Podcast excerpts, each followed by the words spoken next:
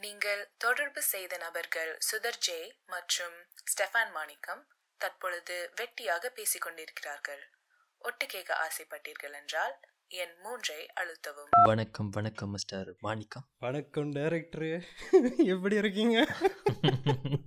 இப்போ ஆக்சுவலி நான் ஒரு விஷயத்த சொல்லணும். எனக்கு ரெண்டு மூணு மெசேஜ் வந்து வந்துச்சு. எங்க அடுத்த எபிசோட் அப்படி கேட்டாங்க. எனக்கு கொஞ்சம் அதிர்ச்சியா இருக்குதுன்னு நான் ஒத்துக்கொள்றேன். இதை விட பெரிய அதிர்ச்சினா எனக்கே மெசேஜ் வந்துச்சு. நேற்று ஒரு காமெடி ஒன்று நடந்துச்சு. ஒருத்தர் எனக்கு ஒரு மெசேஜ் போட்டிருந்தாரு அவர் கேட்டிருந்தார். நீங்கள் எப்படி உங்கள் பாட்காஸ்ட்லாம் ரெக்கார்ட் பண்ணுறீங்க லைக் இன்ஸ்டலேஷன் பற்றி அப்போ நான் அவர்கிட்ட சொல்லியிருந்தேன். சொல்லிட்டு அவர் யாருன்னு எனக்கு தெரியாது. ஸோ அப்போ நான் கேட்டேன். ஆ அப்போ பிரதர் உங்கள் உங்கள் பாட்காஸ்ட்டும் சீக்கிரமாக எக்ஸ்பெக்ட் பண்ணலாமான்னு. அதுக்கு அவர் எனக்கு ஒரு பதில் சொல்லியிருந்தார். இந்த கேள்வி நான் கேட்கணும்னு. இது- வந்து செருப்படி மாதிரி இருந்துச்சு.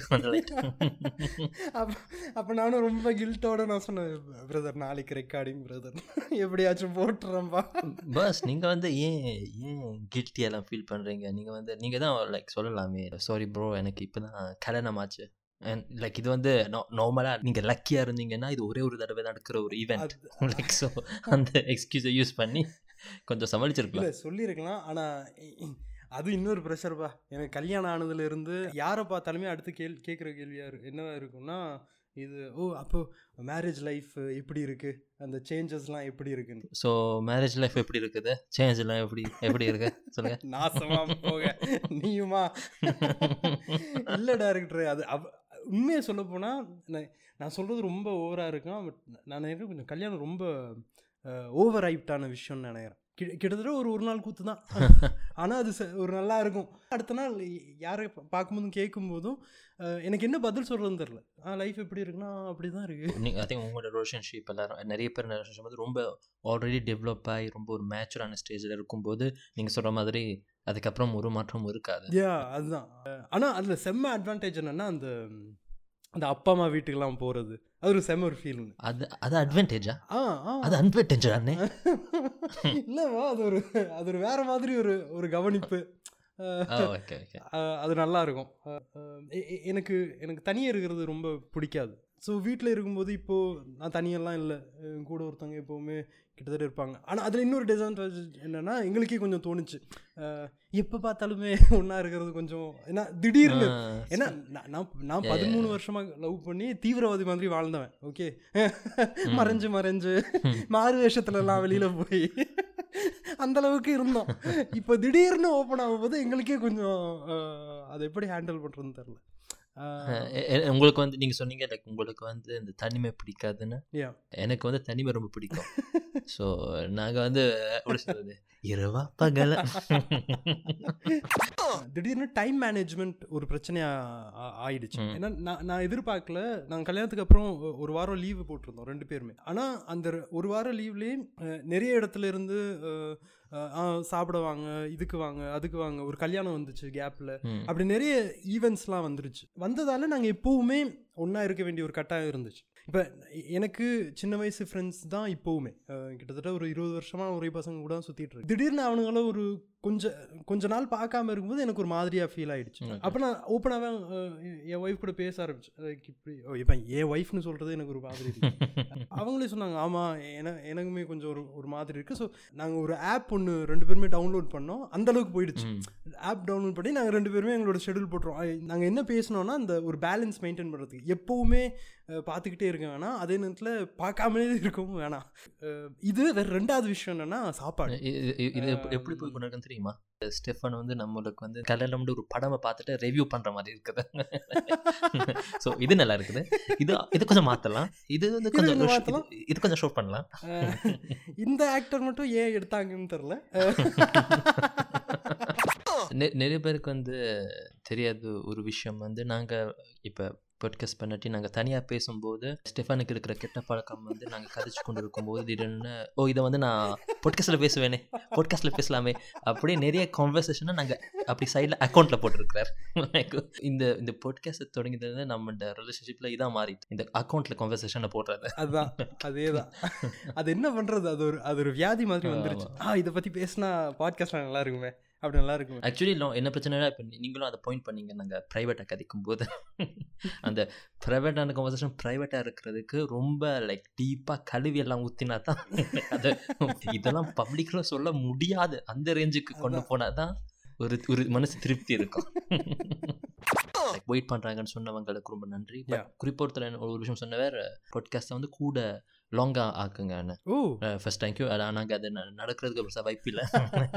ஏண்டா ஏன்னா நாங்கள் வந்து எப்படி யோசிப்போம்னா நாங்கள் லைக் எந்த சைடில் வந்து எனக்கு எனக்கு வந்து ஃபிஃப்டீன் மினிட்ஸ் முப்பது நிமிஷம் பாட்காஸ்ட் தான் நான் அதிகமாக கேட்குறேன் நான். அந்த ஆங்கிளில் பார்க்கும்போது தான் எனக்கு கொஞ்சம் இடிக்கும் நான் டோட்டலி ஆப்போசிட் நான் ரெண்டு மூணு மணி நேர பாட்காஸ்ட் தான் நான் கேட்குறது நான் தான் சொன்னேன் நாங்கள் ரெண்டு பேரும் இரவா இந்த- இந்த பாட்காஸ்ட்னு சொல்கிறது ரெக்கார்டிங் மட்டும்தான் நான். இது எல்லாம் அவர் தான் ஸோ இந்த மூணு நாலு மணி நேரம்லாம் போகலாம் ஆனால் அது ஒரு மனுஷன் இருந்து உக்காந்து எடிட் பண்ணுற கஷ்டம் அந்த மனுஷனுக்கு தான் பட் அதிகமாக லைக் உங்களோட இந்த பாட்காஸ்ட் பண்ணி சரியான இமேஜ் லைக் நான் எப்படி ஃபீல் பண்ணுறேன்னா அந்த படையப்பால செந்திலும் ரஜினியும் நடந்து போவாங்க. நீங்கள் ரஜினி நான் செந்தில். தட்ஸ் த எல்லா வேலையும் பார்த்துட்டேன் நானும் லைக் டீசெண்டாக போய் கொண்டு இருக்கும் யாரும் என்ன நோட்டீஸ் பண்ணுறாங்க இல்லை. வாட் அ லைஃப் எனக்கு ஒன்று நடந்துச்சு. ரொம்ப வியர்டான ஒரு விஷயம். எனக்கு தெரிஞ்ச ஒருத்தங்க ரெக்கமெண்ட் பண்ணி ஒரு நெட்ஃப்ளிக்ஸ் ஷூட்டிங்கில் இருந்தேன். இப்போ இப்படி கேட்கும்போது ரொம்ப சீனாலாம் இருக்கும். ஆனால் நாங்கள் ஆக்டரெல்லாம் போகல டெக்னீஷியனாக தான் போனேன். கோவிட் சுச்சுவேஷன் கொஞ்சம் ரெஸ்ட்ரிக்ஷன்லாம் பார்க்கறதுக்காக ஒரு பக்கம் நல்லா இருந்துச்சு. ஏன்னா ஓகே நெட்ஃப்ளிக்ஸ் கான்ட்ராக்ட்டு காசு ஒரு விதத்தில் இது ஒரு டோர் அந்த மாதிரி ஒரு ஒரு பக்கம் இருந்துச்சு. கான்டாக்ட்ஸ்லாம் கிடச்சிது. அதில் வந்து எந்த ஆக்ட்ரஸ் இருந்தவான்னு சொன்னீங்க? அந்த அந்த நெட்ஃப்ளிக்ஸ் ஷோக்கு அது அது ஆக்சுவலி நான் சொல்ல முடியாது. அது அது ஒரு க்ளோஷர் ஓ கான்ஃபிடென்ஷியல் சைன் ஓ நீங்கள் சைன் பண்ண சைன் சைன் பண்ணிட்டேன். இது இதுதான் எனக்கே ஃபர்ஸ்ட் டைம் இதெல்லாம் சைன் பண்ணுறேன் அட்லீஸ்ட் நாங்கள் வந்து ஒரு விஷயம் நீங்கள் எனக்கு சொன்னது நாங்கள் அவங்களுக்கு சொல்லலாம். அதில் நடிக்கிற ஆக்ட்ரஸுக்கு வந்து ஐ திங்க் ஒரு ஆஸ்கார் ரெண்டு ஆஸ்கார் நாங்கள் ஷூட் பண்ண வீ அவங்க வீடெலாம் ஷூட் பண்ணோம். அங்கே ரெண்டு ஆஸ்கார் இருந்துச்சு. ஸோ அந்த ஆஸ்காரை நீங்கள் தூக்கினீங்க. வா ஆமாம் என்ன ஆச்சுன்னா ஃபர்ஸ்ட் டே போய் என் வேலை கோவிட் ரெஸ்ட்ரிக்ஷன் அதெல்லாம் பண்ணுறது தானே அது ரொம்ப சீக்கிரமே முடிஞ்சு போச்சு. அதுக்கப்புறம் நான் மெயின்லி நான் அசிஸ்டன்ட் தான் இங்க. எனக்கு போனதுலேருந்தே அந்த ஆஸ்கார் என்ன தொடு தொடு தொடுன்னு பார்த்துக்கிட்டே இருக்கு எனக்கும் எனக்கும் உள் மனசில் தோணுது ஆஹா இதை விட்டால் நான் எப்போ ஆஸ்காரை தொட போகிறேன்னு எனக்கே தெரியலையே. அப்போ ஃபர்ஸ்ட் டே நான் ஒரு வாட்டி யாருமே இல்லாத நேரத்தில் தொட்டேன். இந்த பாட்காஸ்ட்டை நடு நடுவில் வந்து கேட்டாங்கன்னா ஸ்டீஃபன் சொல்கிறார் யாரும் இல்லாத நேரத்தில் நான் போய் தொட்டேன். ஆஹா. ரொம்ப தவறாக வரப்போகுது. நடுவில் அடிக்கடி ஓஸ்கார் ஓஸ்கார் ஆமாம் ஆஸ்காரை தொட்டேன்ப்பா ஆஸ்காரை தொட்டேன் ஆஸ்காரை தொட்டேன். அதுக்கப்புறம் என் ஃப்ரெண்டு தான் என் சீஃபாக அவங்ககிட்ட போய் நான் சொல்லிட்டேன் ஏய் மச்சான் தொட்டேன்டா. மறுபடியும் உயட இருக்குது. நான் இதை வச்சே ட்ராவல் பண்ண போகிறேன் அவனே ரொம்ப ஷாக் ஆயிட்டான். "ஆ, தொட்டுட்டியான்ற மாதிரி. அடுத்த நாள் போகும்போது திரும்பி யாருமே இல்லை தொட்டு தூக்கிட்டேன். ஓகே தூக்குனா செம்ம ஹெவி அந்த அந்த ஆஸ்கர் ஆஸ்கர் இவ்வளோ ஹெவியாக இருக்குன்னு எனக்கு தெரியாது. எவ்வளோ எவ்வளோ கிலோ தேரும்? நான் நினைக்கிறேன் ஒரு ரெண்டரை தேருன்னு நினைக்கிறேன். ரெண்டரை? கடைசியில் இந்த மளிகை கடை அண்ணாச்சி மாதிரி ஆக்கிட்டியே. ஏல ரெண்டு கிலோ தேருமில்ல ஏன்னு தெரில ரொம்ப அல்பம்.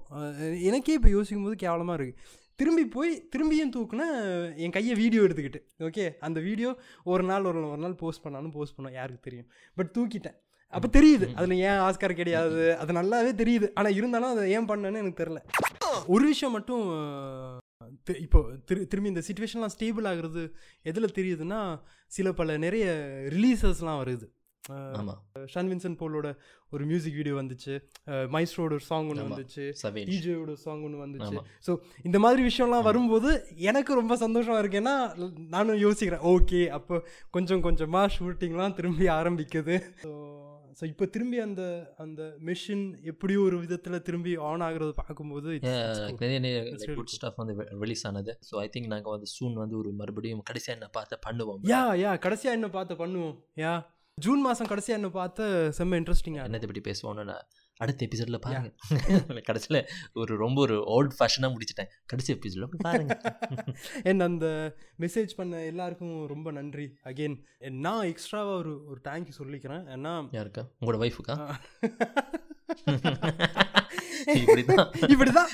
இல்ல இல்ல நான் நான் நான் ஏன் எக்ஸ்ட்ரா தேங்க்யூ சொல்லிக்கிறேன்னா நிறைய பேர் எனக்கு இந்த பாட்காஸ்ட் கேட்குறவங்க இல்லாட்டி ஷார்ட் ஃபிலிம்ஸ் அந்த மாதிரி பார்த்தவங்க நிறைய பேர் எனக்கு இன்ஸ்டாகிராமில் என் மேரேஜுக்கு விஷ் பண்ணியிருந்தாங்க. அது ரொம்ப ஒரு இதான் ஃபர்ஸ்ட் டைம் எனக்கு அது நடக்குது. ஏன்னா அதுக்கு முன்னாடி எனக்கு கல்யாணம் நடக்கல. ஆனால் ரொம்ப டச்சிங்காக இருந்துச்சு. ஸோ அது ஒரு ஒரு எக்ஸ்ட்ரா ஒரு ஃபீல் ஒன்று கொடுத்துச்சு. ஏன்னா கடைசியாக முடிக்கிறதுக்கு முதல் ஒரு கேள்வி கேட்கலாமா? டச்சிங் வந்து ஒரு ஒரு இங்கிலீஷ் வார்த்தையா? லைக் ரொம்ப டச்சிங்காக இருந்துச்சுன்னு சொல்கிறது வந்து ஒரு ஒரு ஒரு சரியான சென்டென்ஸா இருக்கலாம். இல்லாமலும் இருக்கலாம். ஏன்னா நீங்கள் அதை சொல்லும்போது எனக்கு ஞாபகம் வந்தது. தொள்ளாயிரத்தி மூணில் நான் வந்து தொள்ளாயிரத்தி மூணு